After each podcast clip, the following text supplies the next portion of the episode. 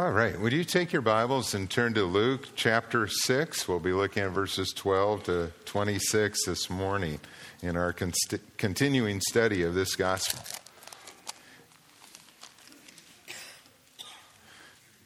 I'd like to read it for us as we begin. Luke chapter 6, beginning at verse 12. One of those days, Jesus went out to a mountainside to pray and he spent the night praying to God. When morning came, he called his disciples to him, and he chose twelve of them, whom he also designated apostles Simon, whom he named Peter, his brother Andrew, James, John, Philip, Bartholomew, Matthew, Thomas, James, son of Alphaeus, Simon, who was called the Zealot, Judas, son of James, and Judas Iscariot who became a traitor. He went down with them and stood on a level place. A large crowd of his disciples was there, and a great number of people from all over Judea, from Jerusalem, and from the coast of Tyre and Sidon, who had come to hear him and to be healed of their diseases. Those troubled by evil spirits were cured, and the people all tried to touch him because power was coming from him and healing them all. Looking at his disciples, he said, Blessed are you who are poor, for yours is the kingdom of God. Blessed are you who hunger now, for you will be satisfied. Blessed are you who weep now, for you will laugh. Blessed are you when men hate you, when they exclude you and insult you, and reject your name as evil because of the Son of Man.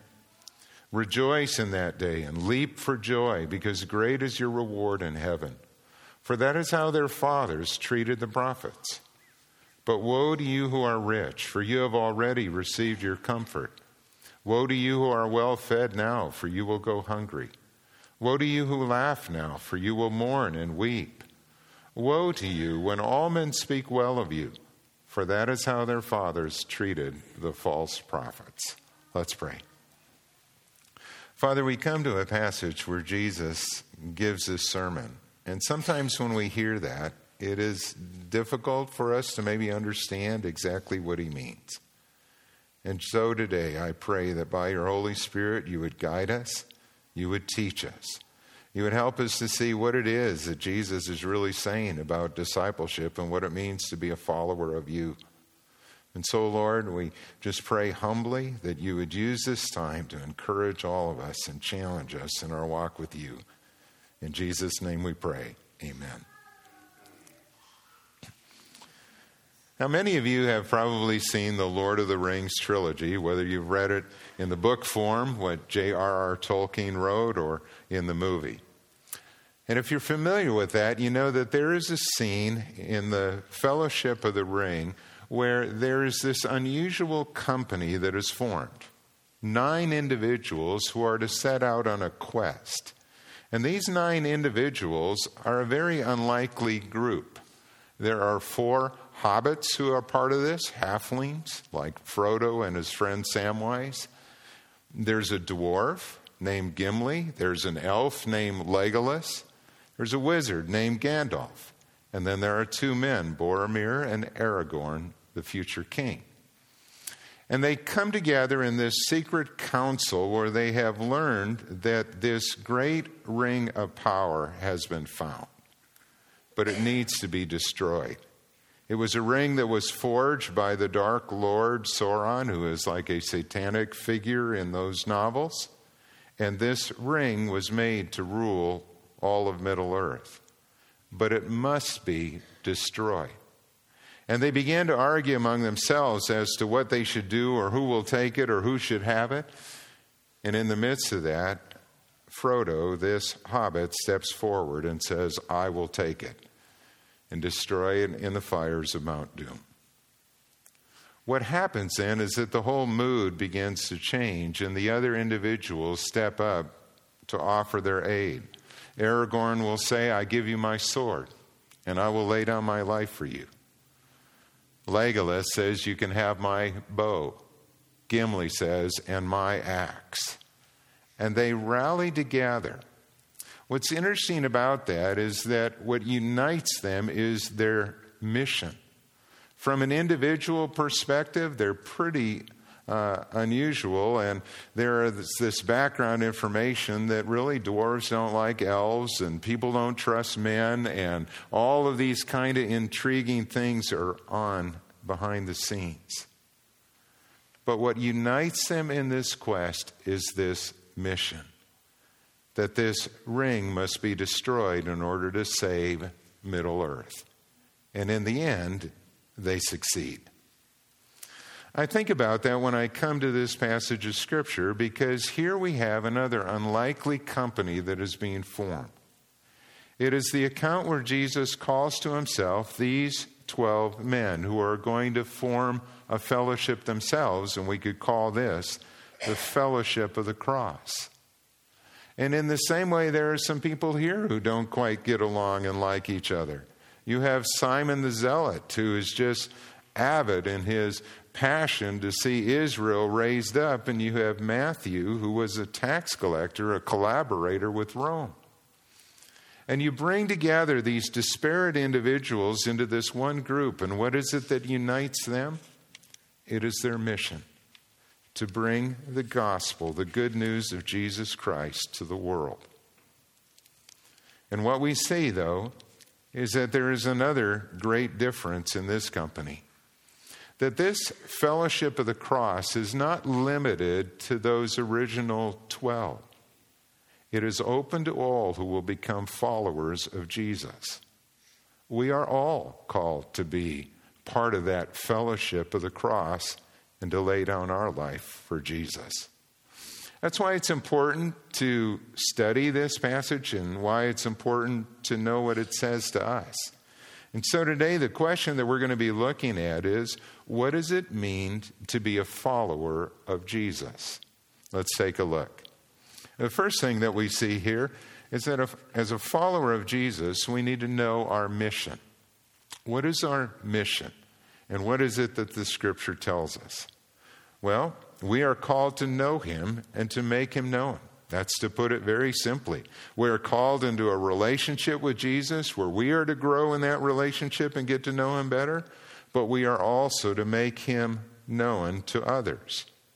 In the parallel passage in Mark chapter 3, where Jesus calls the 12, it says that he appointed the 12 and he designated them as apostles that they might be with him and that he might send them out to preach and to have authority to drive out demons. They were to go with his authority. And they were given this assignment to bring this good news of the gospel to the world.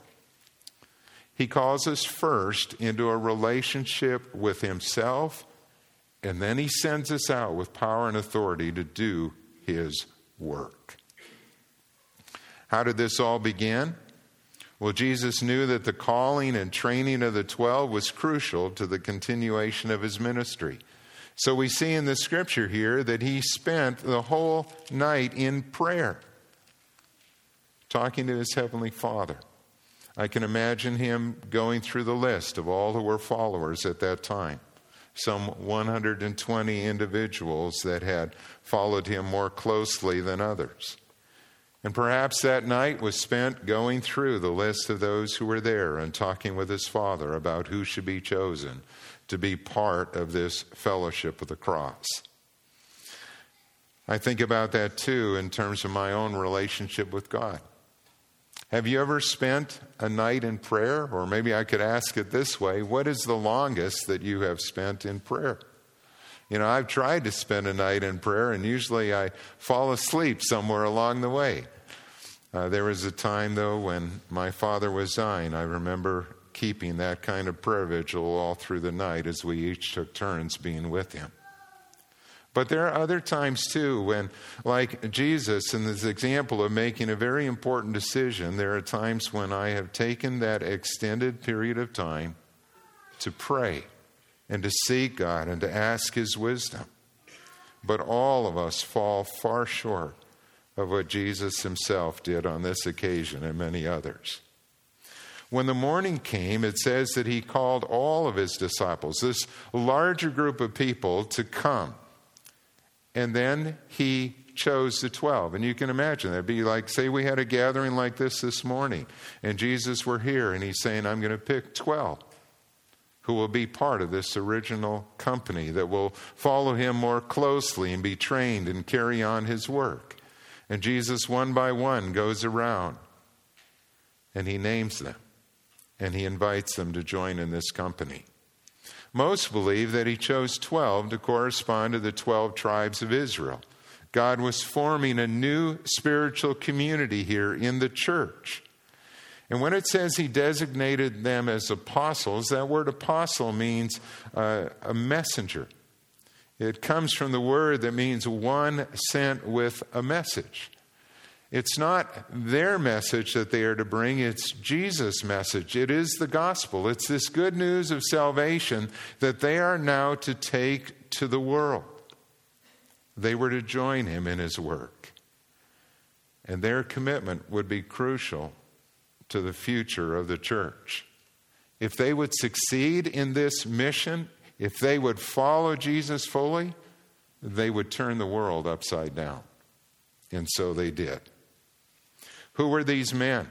Who were the 12 that were chosen? Well, we have their names there Simon, who is called Peter, Andrew, his brother, James and John, who are the sons of Zebedee, and sometimes they are called the sons of thunder in Scripture, which makes us wonder if these men were rather loud and boisterous. Philip, who is the great evangelist in the book of Acts. Bartholomew, who we believe his other name is Nathaniel from the other lists, and comparing that. Matthew, who is also called Levi. It was common in those days for someone to have two names. That, that was just the way that they were known. And then Thomas, who we know as Thomas the Doubter at the end of John's Gospel. James, the son of Alphaeus, Simon the Zealot, Judas, son of James, who was also called Thaddeus in the other list, and Judas Iscariot. Simon Peter always comes first on the list, and Judas is always last. There are three groups of four, and what's interesting, when you look at these lists in the other Gospels and in the book of Acts, um, the same person heads every group of four. Simon Peter is the head of that first group of four. You have James, the son of Alphaeus, who always heads that third group, and Philip, who always heads the second group. And so we wonder if they weren't organized in some fashion as they would go out, perhaps four by four and then two by two as they were sent to different areas. This company of 12 was broken down into smaller groups. We also note that they were chosen by Jesus. It shows his sovereign election in calling individuals to himself. In fact, in John 15, verse 16, Jesus will tell them that you did not choose me, but I chose you, and I appointed you that you should go and bear fruit, fruit that will last. God is the one who chooses who calls us into a relationship with Himself, and our part is to respond to that invitation to join with Him in His mission. And we also see that they were ordinary men. And I've always found that to be a great encouragement because most of us are ordinary too. Kent Hughes made this comment on this passage. He said that our ordinariness makes room for his extraordinariness. That when God uses ordinary people like you and me to accomplish His work, He gets the glory. Because when He does and accomplishes His purposes through us, people know that it's not we, it's not our wisdom or skill that brought these things about, but it was God and His grace and His power. I like what Abraham Lincoln said once. He said, God must like ordinary people because He made so many of them. So if you feel pretty ordinary, you're in good company. You're right there with the 12 whom Jesus called. And we give God the glory for what he does in our life. And secondly, to be a follower of Jesus, we also need to understand our calling. What is involved in this? After Jesus called the 12, uh, he went down on that mountainside to a place where there was a level ground. Uh, that's why sometimes people have called this sermon that he gives the Sermon on the Plain in contrast to the Sermon on the Mount. They are similar. Uh, the Sermon on the Plain here begins with the Beatitudes and it ends with the wise and foolish builders, just like the Sermon on the Mount does. But there's a lot of material that's different. The Beatitudes are shorter here, and they include these blessings and woes that we do not find in the Sermon on the Mount. And then there's other material in Matthew's Gospel that's not included here. Well, what's the explanation? These sermons were probably given on different occasions. And it is not unusual for someone who is an itinerant preacher who travels and speaks to a lot of crowds to use the same material and to share that at times in different forms or different settings. And so here you have Jesus saying similar things to what he has said before in another place, but they are also slightly different. What we find here in Luke's gospel is really a profile of what it means to be a follower of Jesus. If you want to know what it means to join that fellowship of the cross, well, then take a look at what Jesus has to say in this Sermon on the Plain, and it will give you a good idea. To be a follower of Jesus means, first of all, that we are poor yet rich. We are poor yet rich. You look at verse 20. And he says, Blessed are you who are poor, for yours is the kingdom of heaven. And in contrast, uh, he will say in verse 24, But woe to you who are rich for you have already received your comfort. What is he talking about here? The focus goes beyond material poverty. The poor that Jesus are talking about are those who recognize their utter dependence upon God. It is those who recognize their need for God who will inherit his kingdom. And in contrast, you know, those who are rich, who think that they have no need of God, will be excluded in the end. You see, the danger of wealth is that people can have a false sense of security and self sufficiency. They can be so content in what they have that they think that they have no need of God. But it is those who recognize their sin, those who admit their need for God, that will be welcomed into his family. And I think about that. Sometimes there are advantages to being poor because it puts you in a situation where you realize how dependent you are upon God for even your daily bread. Those who are poor know how much they need God. They believe that Jesus is the only hope of the world and they have put their trust in him. And what wealth they do have, they've given to Jesus. They understand that they are stewards, that we are here to use these resources for His glory. And they don't trust in money, they trust in God. And sometimes people don't realize how poor they are. There was a story of a father of a wealthy family who took his son on a trip to the country to show his son how poor people can be. They spent a couple of days and nights on the farm of what the father considered to be a very poor family. And on the return trip, the father asked his son, How was the trip? And he said, It was great, Dad. Did you see how poor people can be? The father asked. Oh, yeah, said the son. So, what did you learn from the trip? asked the father. And the son answered, and he said, I saw that we have one dog and they have four.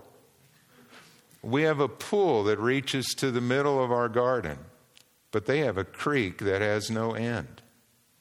We have imported lanterns in our garden, and they have stars at night. Our patio reaches to the front yard, and they have the whole horizon. We have a small piece of land to live on, and they have fields that go beyond sight. We buy our food but they grow theirs. We have walls around our property to protect us, but they have friends to protect them. And with this, the boy's father was speechless. It wasn't at all what he was expecting. And then his son added, Thanks, Dad, for showing me how poor we are.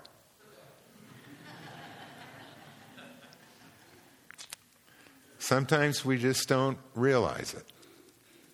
And here in this case, it was the eyes of the son who opened the eyes of the father to see their own needs and limitations. We also read in this passage that we are to be hungry yet full. It's another one of those paradoxes that it is those who hunger that will be satisfied. Again, he is not talking about physical hunger, but more about spiritual hunger. It is those who hunger for righteousness who will be satisfied. Those who hunger for God and desire to know Him better. In contrast, those who are well fed now, in other words, those who find their satisfaction in what this world has to offer, will be dissatisfied in the end. And isn't that so very true that those who put their hope in the things of this world, whether it is in money or possessions or power or status, will find that at the end they do not satisfy? That there is something more that we long for, something more lasting. Luke picks up on this idea of this great reversal that's going to take place at the end of time. Mary, in Mary's song in Luke chapter 1, talked about that. This, this upheaval that's going to take place where it is the poor who will be raised up and it's the rich who will be brought down. It's those who this world thinks are not very important that God values. And it is those who think that, boy, they are the really the movers and shakers and they've got it made and they don't need God that will miss out on all that He has intended to give us. Who are the people who find ultimate joy? Who are the people that God blesses? Who are the people that God will vindicate and reward? It is those who put their trust in Him. And once again, we see in our world how things do not always work out the way our world thinks they should.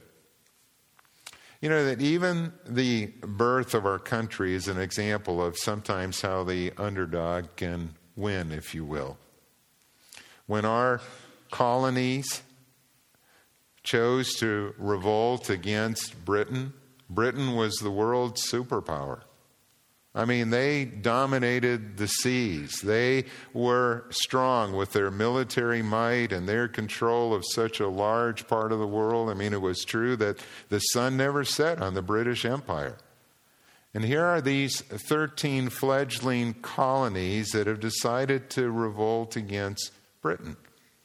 One historian said that it would be a little bit like a high school football team going up against a professional football team. I mean, it, it, it, just shouldn't have happened. It shouldn't have worked out the way that it did.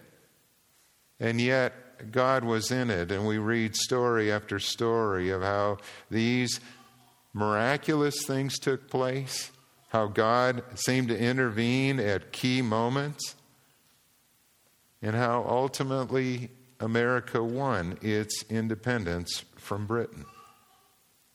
There is a great reversal that is going to take place spiritually in the end of time when those who are the least of these in our world will be raised up and rewarded for what they have done. Thirdly, the scripture tells us that we are to be sorrowful yet glad.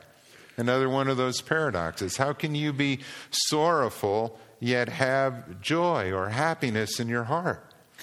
You look at verse 21, and he says again, Blessed are you who weep now, for you will laugh. And then down in verse 25, Woe to you who laugh now, for you will mourn and weep. What is, what's going on there? Again, is another example spiritually of how things are going to turn around.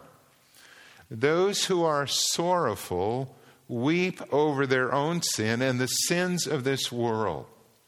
They grieve over poverty and injustice or greed or violence that takes place in our world. And in contrast, those who laugh now and care not for God and find their satisfaction in the things of this world will weep in that final day. We get glimpses of that. I remember very clearly uh, the first mission trip that Gail and I went on to U- Ukraine, uh, where we were part of a team that was going there, and we had the opportunity to speak in some schools.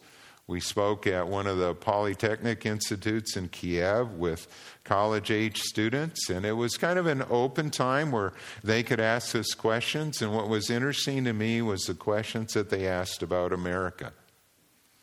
They said, Is America, I mean, are you afraid to live there? It just seems like such a violent place where everybody has guns. It seems like there is this great wealth, too, that they saw. And they felt like everybody must drive the most expensive cars and have all this wealth and pleasure. And that America is a country that's focused a lot on sex and sexual promiscuity. Where were they getting those impressions? They were getting it from American television and movies. I mean, that's what they saw, and that's what they thought America was like, and they saw very little reverence for God. And think about that yourself. If the only impression that you had of America was simply what you saw on popular television or movies, you'd probably have the same ideas. And it grieved my heart that they had no awareness of the people who love God in this country. They had no awareness of what God had done, and that that was really a, an image that Hollywood may produce, but that is not true of everyone. And we had the opportunity to share Christ with that group of students. But I came away from that thinking, God, tear it down. You know, it just it just breaks my heart when I think of traveling in other countries where people have these images of a world that is godless. I think of Latin America, where there is so much that is going on today with the health and wealth gospel and this false gospel, this prosperity gospel that is preached in Latin America, and people are being drawn into it every day. And they're not meeting the Jesus of the Bible, the Jesus who loves us and laid his life down for us. God, tear it down. Tear down those false images. Tear down those lies of Satan that continue to keep people in bondage. Well, what Jesus is saying here is that those who weep over their own sin or the sins of this world will one day be filled with joy. Because there is that day coming when every knee will bow and everyone will see that he is Lord to the glory of God the Father. And along that line, again, in this fourth example, we see that we are persecuted, yet full of joy. Persecuted. How can people be persecuted and yet full of joy? And we see that in verses 22 and 23, and again, verse 26. He said, Blessed are you when men hate you, and when they exclude you, and when they speak evil of you or when they speak against your name because you are a child of God. He describes here a progression. I mean, persecution can take many forms, but there is a progression here that goes from hatred to exclusion to insults to defamation, all because of our faith in Jesus Christ. In its extreme forms, persecution leads to beatings. It leads to arrests or imprisonment or loss of jobs or loss of property or even death. In the United States, the persecution we feel is the former. It is the hatred, it's the name calling, it's the insults, it is the exclusion or the defamation of character. Just this week in the news, there was a very, very clear example of that from an unlikely situation, perhaps. But earlier this year, Princeton University had chosen to give a major award to Reverend Tim Keller. You, many of you, I'm sure, know Tim Keller. We've used some of his materials in our ABFs or Adult Bible Fellowships. We've uh, read his books. He's just a great pastor, author, theologian, and well deserving of the recognition that he was going to get. They were going to give him the Abraham Kuyper Award for excellence in Reformed theology and public witness. I mean, Redeemer Church, that he has been the pastor of, has been used to encourage church planting in urban centers. About 450 churches have been planted, not just in their denomination, but in other denominations, as they have trained people how to minister in the urban settings of our country. And it's tremendous the influence he had. Well, when the announcement was made that they were going to give this Kuyper Award to Tim Keller, the backlash came. Princeton is part of the liberal branch of the Presbyterian Church. And so alumni and others began to voice their complaints on blogs or emails to the school, or pressure was being put on. And they attacked Tim Keller for his stance on traditional marriage between a man and a woman. He has written a book on that, on marriage. Uh, they attacked him for his stand on homosexuality, viewing homosexual behavior as sinful, according to what the scripture says. They attacked him for his view on ordination. Uh, he believes that ordination and elders in the church are to be men in that role, as the scripture teaches. I mean, basically, they attacked him for everything that we would agree with as biblical theology, sound theology. But in those blogs that were put out there and the posts that were made and the comments, they called his theology toxic. They said, How can we give an award to someone who's preached this toxic theology for over 40 years? And names were thrown out like bigoted or homophobic or he's a misogynist.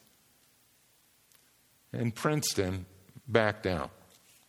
And they decided to not give the award to anyone this year. Ironically, to me, they still have invited him to come and speak at that event where they were going to give him an award, but they're not going to do it. But they had asked him to be the speaker, and so they decided that they would continue to let him speak there in the name of tolerance. You know, I think about that and I think about this side that claims to be so tolerant and accepting of everyone can be so vile in their comments. And the way that they say things can be so full of hate toward anyone who disagrees with them. Tim Keller is one of the finest pastors in the country. I mean, he is well deserving of this award. One conservative quipped in a comment there that, you know, sadly, Abraham Kuyper wouldn't even qualify for the Kuyper Award today. I mean, Abraham Kuyper was one of the uh, conservative Calvinists who, uh, for whom this award is named. And neither would Jonathan Witherspoon, who founded Princeton and whose influence in the formation of our country was so great Jonathan Witherspoon trained many of our founding fathers who went to Princeton. And it was his theology and his conviction about the Word of God that helped to give shape to our nation. So, how do we respond to something like that? Well, it's interesting what Jesus says here. He says in verse 23 Rejoice in that day and leap for joy. Rejoice leap for joy. Tim Keller, you are in good company because that's how they treated the prophets who went before you. It's hard for us to do that. Sometimes we want to respond in kind. When attacked, we feel like we want to respond back. And yet, Jesus calls us to have this Christ like response to love our enemies, to pray for them, to bless those who persecute you. And I think that what happened to Tim Keller here is something that we will see more and more in our country if it continues to go this direction. We are a nation in need of a great revival. a revival in the church, an awakening in our country. And that will only happen as God's people live out their faith as a transforming influence in every area of work. That's where you come in. That's where all of us come in because God has called us to serve Him in different occupations. And we are to be a witness in our place of work, in our community, in the fellowship that we have. We are called to be part of the fellowship of the cross, and it isn't easy. There are going to be trials, there's going to be hardships, there's going to be pushback, there'll even be suffering and loss. Sometimes you will not get that promotion because of your faith in Christ. Sometimes you won't be asked to join a certain group or association because of your commitment to the gospel. But for those who walk with Jesus, there will be fullness of joy and there will be great reward. It's a reminder to each of us to count the cost. What does it mean to follow Jesus today? And we've lived in a society where there's been a lot of freedom and, if you will, even benefit to being a Christian. But it seems like that is turning. The world doesn't share our values any longer. And because of that, we are the ones who are viewed as troublemakers or on the outside. This world isn't our home. And through many trials, we enter the kingdom of heaven. And so count the cost. What does it mean to follow Jesus? But also consider the reward. And keep your eyes on Him. And remember the joy and the blessing that He gives. Let's pray. Father, when we come to passages like this, we see the paradox. It is hard to follow Jesus. Lord, there are going to be challenges that will come our way, but there is great joy. And I pray that we would accept that challenge and join in this quest, this mission to bring the gospel to the ends of the earth. Father, people need to know you, they need to hear your word. And so help us to preach and teach that faithfully and to share the gospel. Help us to live it out so that people can see Christ in us Help us to be faithful followers of you. And Father, I thank you that we don't do this alone. You've given us your Holy Spirit who lives within us, and you've given us the body of Christ to be an encouragement. And so, Lord, help us as we join together to encourage one another as members of the fellowship of the cross. Amen.